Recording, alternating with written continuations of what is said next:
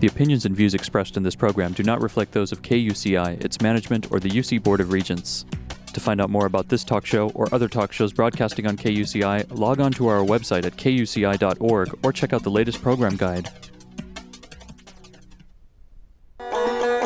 Gas prices have been going up a lot lately, and they'll probably continue to. KUCI offers a few tips to help curb this burden. First, if you live close to your school or work, consider riding a bike. It's healthier for you and for the environment, and it can actually be a lot of fun. If that won't work for you, we recommend that you make sure your vehicle is as empty as possible. In other words, don't keep junk in your trunk. Any unnecessary weight can have a huge impact on your mileage over the long run. So, considering the skyrocketing cost of gas, it's a great time to break the four wheel habit. You'll get great exercise, increase your energy, and elevate your overall mood. Plus, it's great for the environment, and you'll never have to worry about getting stuck in traffic again and have a great parking spot.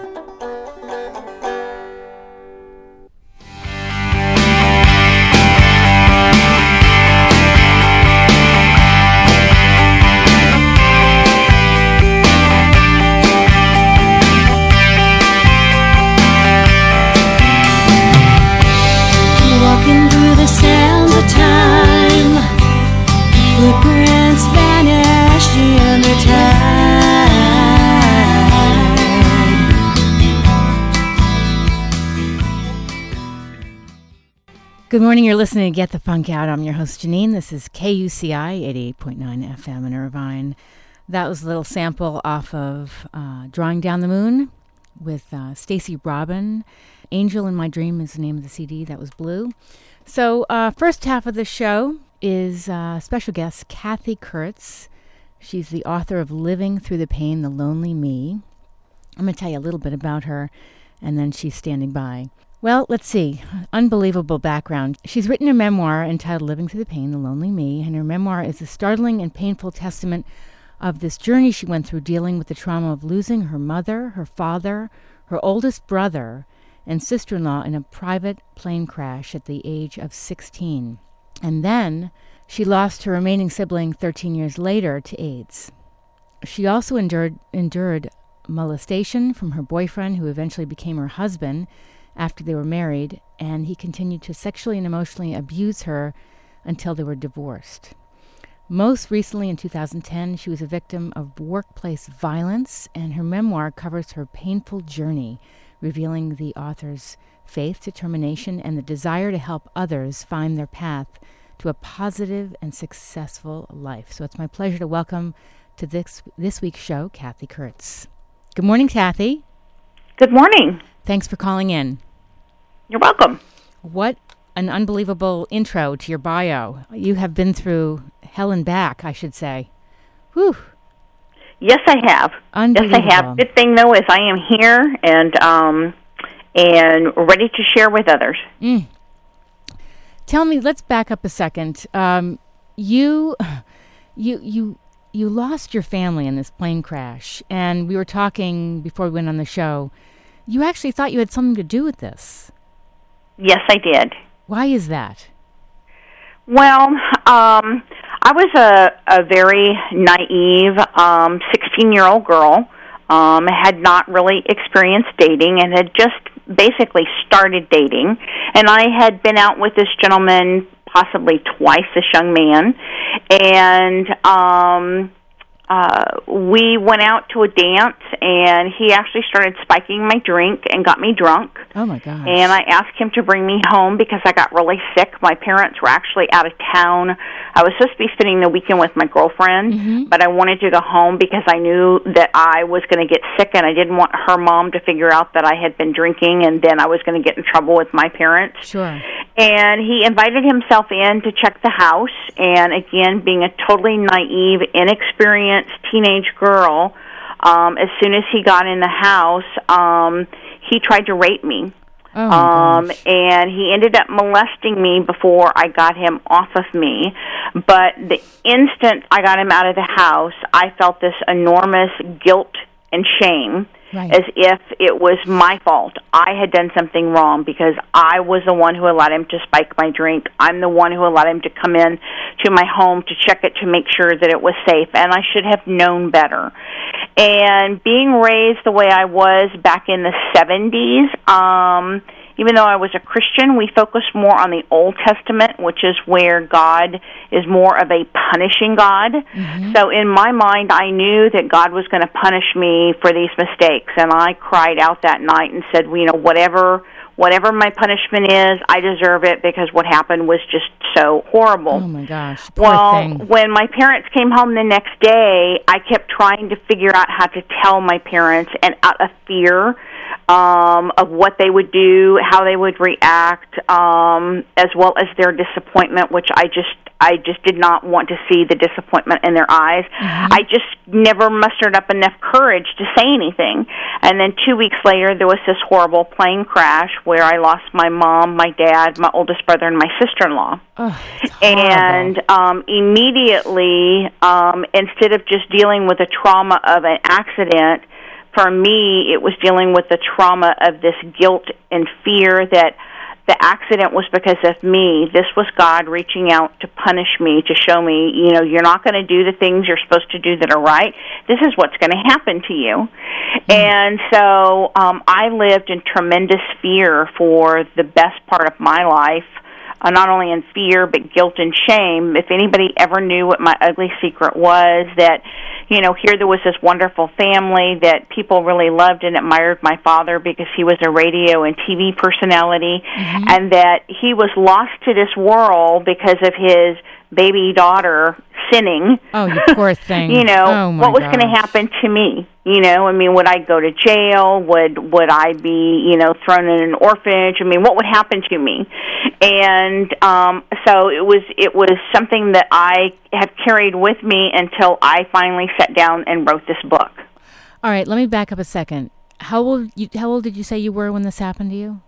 i was 16 Okay.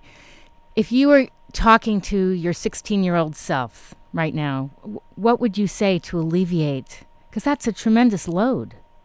oh it is it is Oh my gosh. What would you, you say know, to your 16-year-old um, well, self? first first thing is is I would have given a 16 year old um, a hug because Mm-hmm. I really needed um, the hug and support of anyone around me. Yeah. Um, the story of losing my family was, and with my father being a very famous. Um, uh, TV figure in the area that I grew up in, um, it really traumatized a lot of people. So nobody really reached out to me. So I was left alone Oh, awful. um, to try to deal with all my pain myself.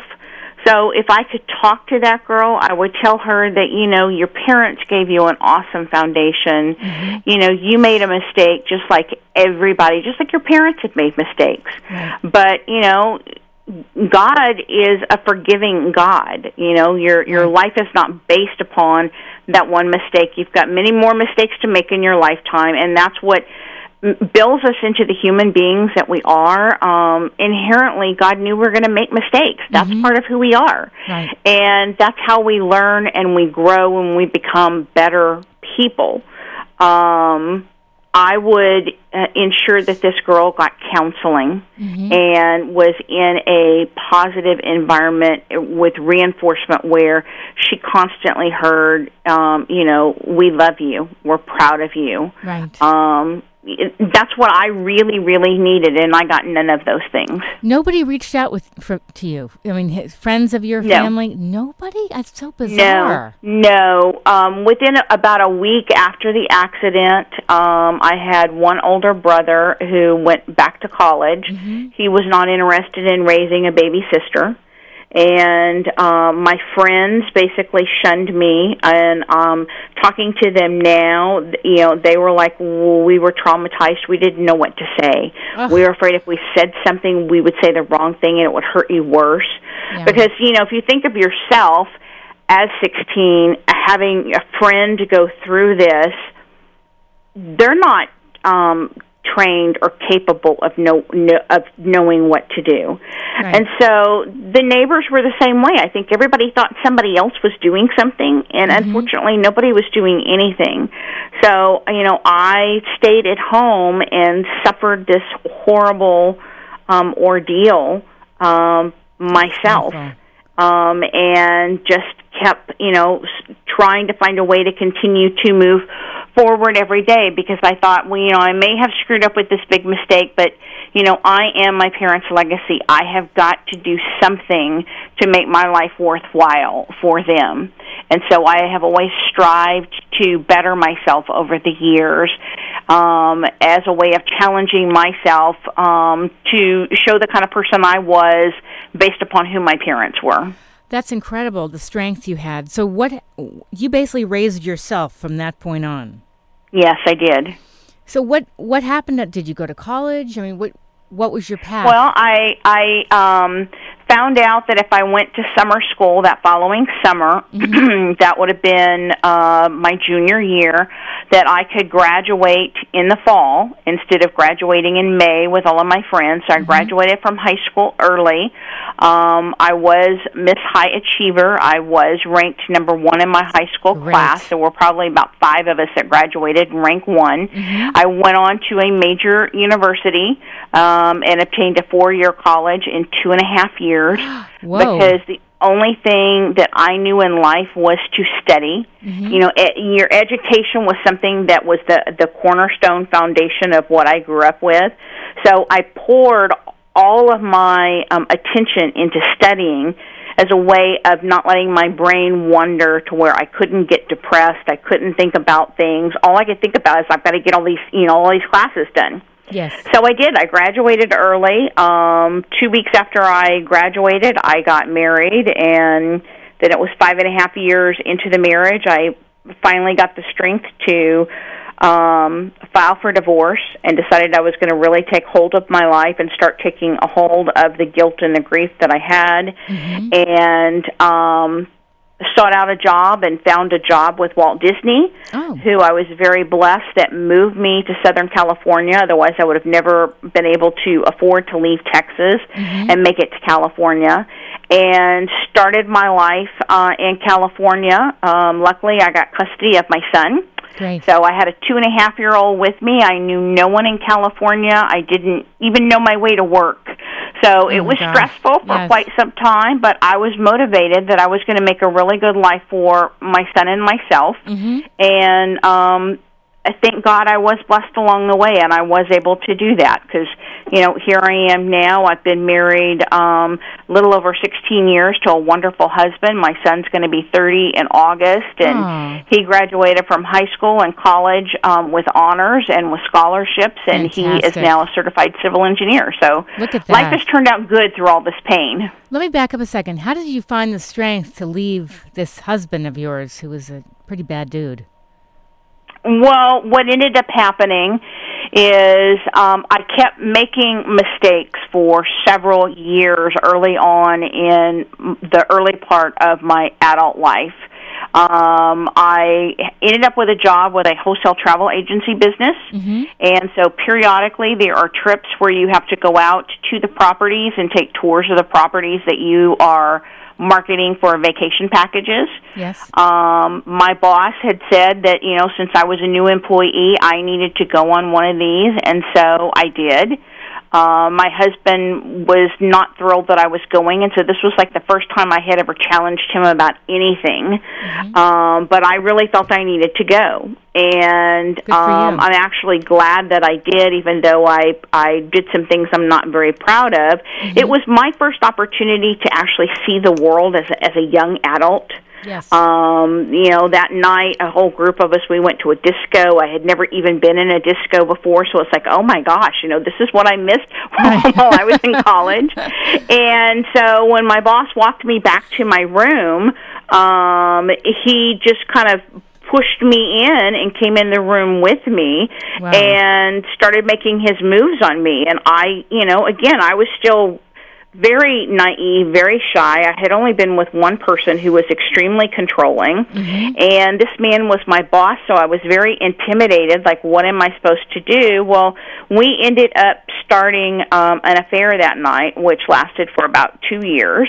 Okay. Um, and even though it's something that I am not proud of, what it did is it showed me the tenderness and the kindness that a man should be having with a woman, which was totally different from the relationship that I had with my husband that was very controlling, very punishing, um, very dictatorial. Right. Um, and so I actually started feeling things as a woman, feeling, you know, excited and aroused and started thinking, wow, this is what it's supposed to be like. And once that awakening hit me, um, I realized I did not want to go back into that closed environment that I was in that was so horrible and ugly. I finally realized, you know, gosh, it was the old teenage dream of what you think it's supposed to be like.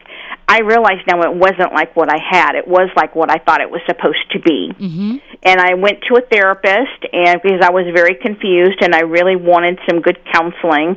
And the counselor says, you know, I've never told anyone to get a divorce, but in your case, it's like you've been hidden in a cage for all these years. Yes. Uh, in, I mean, in a cave, and someone rolled the the stone away, and you stepped out and you saw the sunshine and the blue skies and the green grass, Yes. and you saw the flowers and the birds, and you're never going to go back in there. You Right. can't allow that man to ever do that to you again. Right. And that was kind of like my awakening mm-hmm. to my new life. Yeah. And so I I did. I immediately filed for divorce and started looking for a new job that would allow me to move as far away as I could because now I realized I was in this horrible place with this man that was doing horrible things to me and I did not want my son raised in that environment. So I good. needed to get as far away as I could. That's great. and so California was it for me. And by the way, if you're just tuning in, we're talking with Cathy Kurtz, author of Living Through the Pain, The Lonely Me. Um, so, California, so you took this job and um, with the Disney company. What exactly were you doing? I was a travel analyst for them, analyzing how they put together all of their vacation packages, going to uh, Disneyland and Disney World, and doing add-ons, whether it's- it's going to be like a ski trip or just you know a trip of um, the Hollywood area, things like that. And so I was helping them with their pricing. And so this was like completely a new chapter. You didn't know anybody. Was it hard to adjust to this whole new environment? I mean, moving. You know, It was very hard because California is way different than Texas. Oh, yeah. But you know, for me, everything I did it with a smile on my face because I just felt like this is my do-over. God's given me an opportunity to start my life again, That's and I felt alive and healthy, and people were very friendly. Good, And um, you know, I just needed to get out of my shell, Mm-hmm. and people didn't know about my past, so I didn't have to feel like I was a turtle anymore, Mm-hmm. you know, hiding in the shell because they just saw me as just another person. Right. They didn't know that I had all these horrible scars. Yes. You know, so um I could spread my wings and learn to figure out, you know, how how am I supposed to survive in this world and fit in with other people. And it was really a wonderful experience for me. how does your son take all this? The fact you ended up to be a motivational speaker and you've written this book. Well, you know, when um, he read the book um, in December, because the book came out in March, he was very quiet. And then he says, Well, you know, Mom, you know, this is an incredible story, and it was written very well. Um, but initially, he was very concerned about some of the stuff that I had put in there Yes. um, about his father Sure. and rightfully rightfully so. And there is so much that I have left out um, that That's I told okay. him. I said, you know, I I needed to go up to a certain line for a woman to really understand the pain that I was feeling and the way that I was trapped. Right. But I didn't delve into things into a really, really deep, uncomfortable place because once we were married, I felt those things were very private, Mm-hmm. and I did not want to destroy that relationship with my son and his father. No, that's good. Um, so I've I've given the reader enough that they can they can see the picture very clearly as to just what a dysfunctional relationship this was and where my head was and how I gained enough strength to pull out of this and move on. Mm-hmm. Um, now that the book has been out and he's gone to some of my book signings and went to my book launch, um, I am so delighted that you know right after my book launch, my son came up to me and says, "Mom, I am just really, really proud of you. Aww. You've had a really hard life, and it's amazing to me to see what a strong woman you are, mm-hmm. and all the things you did. Because a lot of this stuff he didn't he didn't know. I kept a lot of things from him as he was growing up. Of course. Well, he didn't need to know, and it was very painful for you. So right, you know, right. Would you say this? We talk about in your book would be good advice for teenage girls or teenagers in general? I definitely think um, that it would. I'm not. I'm not too sure that teenage guys would necessarily get it, but for teenage girls, mm-hmm. um, nowadays girls are so much more in tune to um, what's going on in the world and all about the sexual relationships, etc. That I didn't have back in the 70s. I mean, we didn't talk about sex at all. Right. So all of that kind of stuff, they're going to, you know, they're probably going to be laughing at when they when they read kind of the dark ages that I was raised in.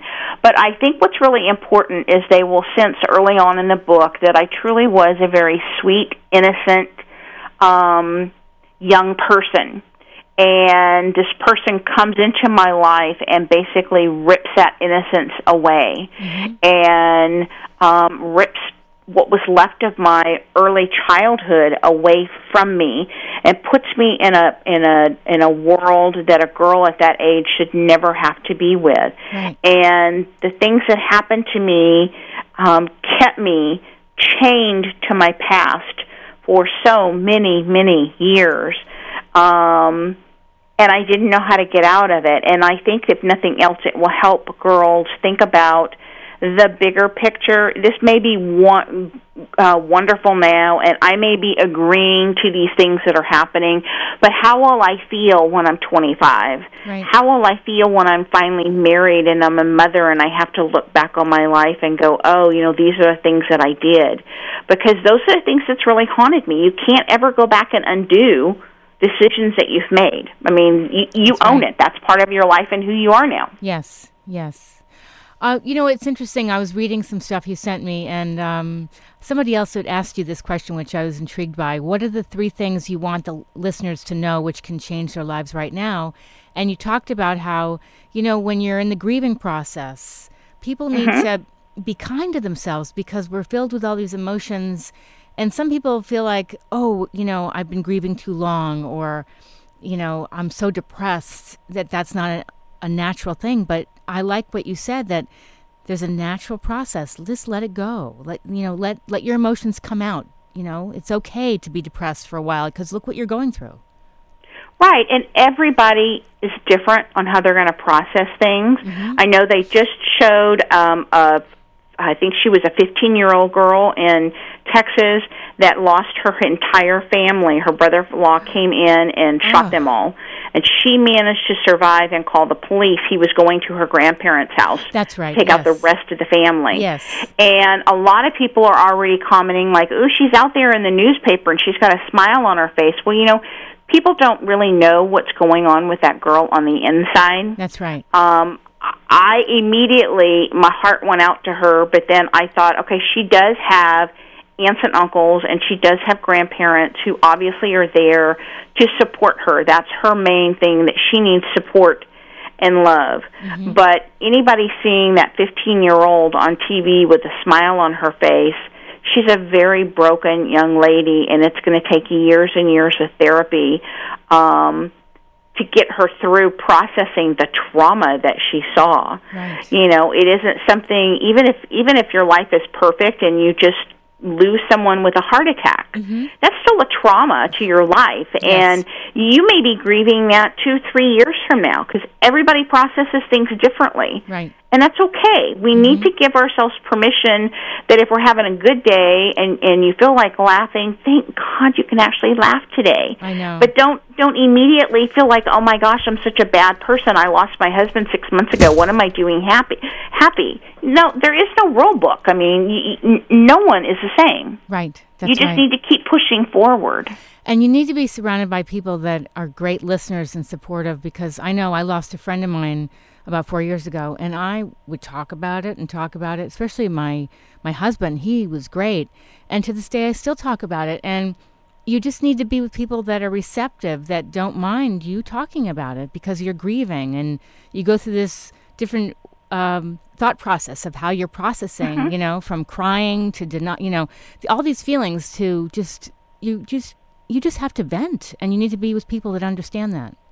You do. And, you know, when a person's grieving, allowing them to talk about it keeps that person alive and in front for that person. Yes. So they're not totally saying goodbye. Eventually they'll get to that place that's a comforting place that they know they don't ever have to say goodbye. That person's always in their heart and always in their memory and is always with them.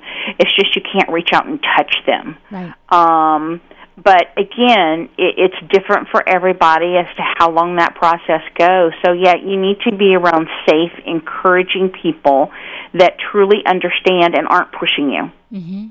We have to wrap up soon, but do you have any cl- closing remarks about your book, and also tell us where people can find out more about the book? Oh, okay.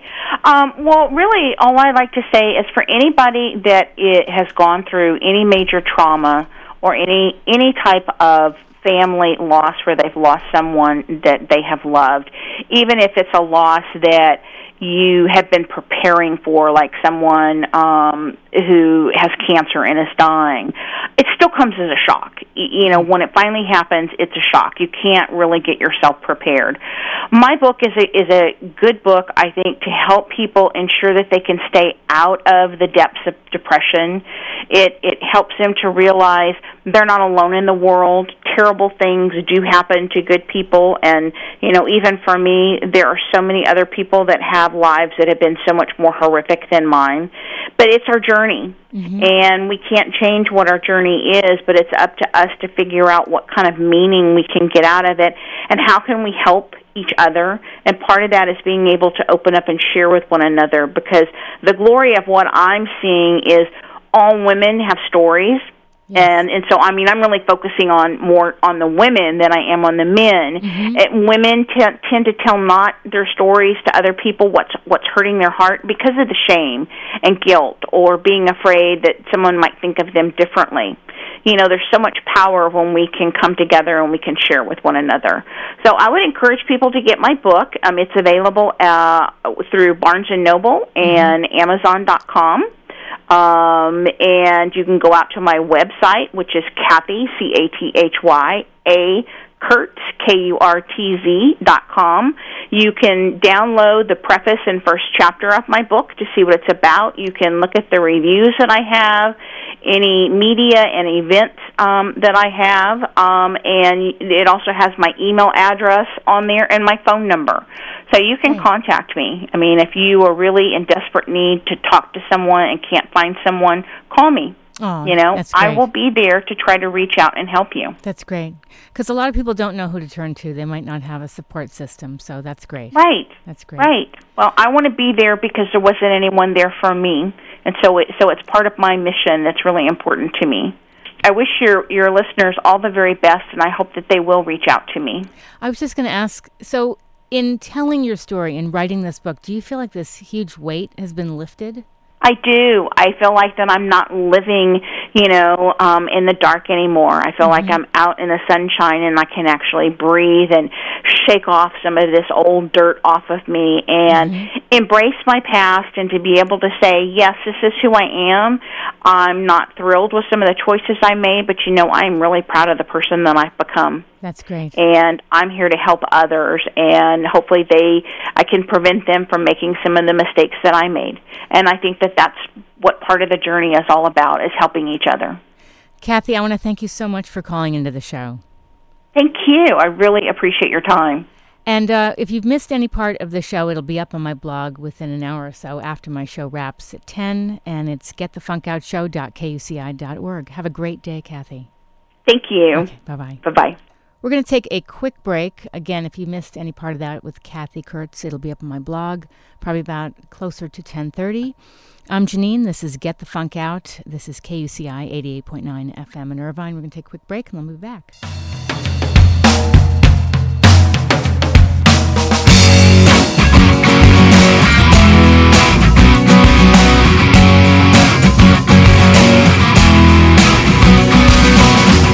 Here I stand, me, myself, and I come a long, long way this time.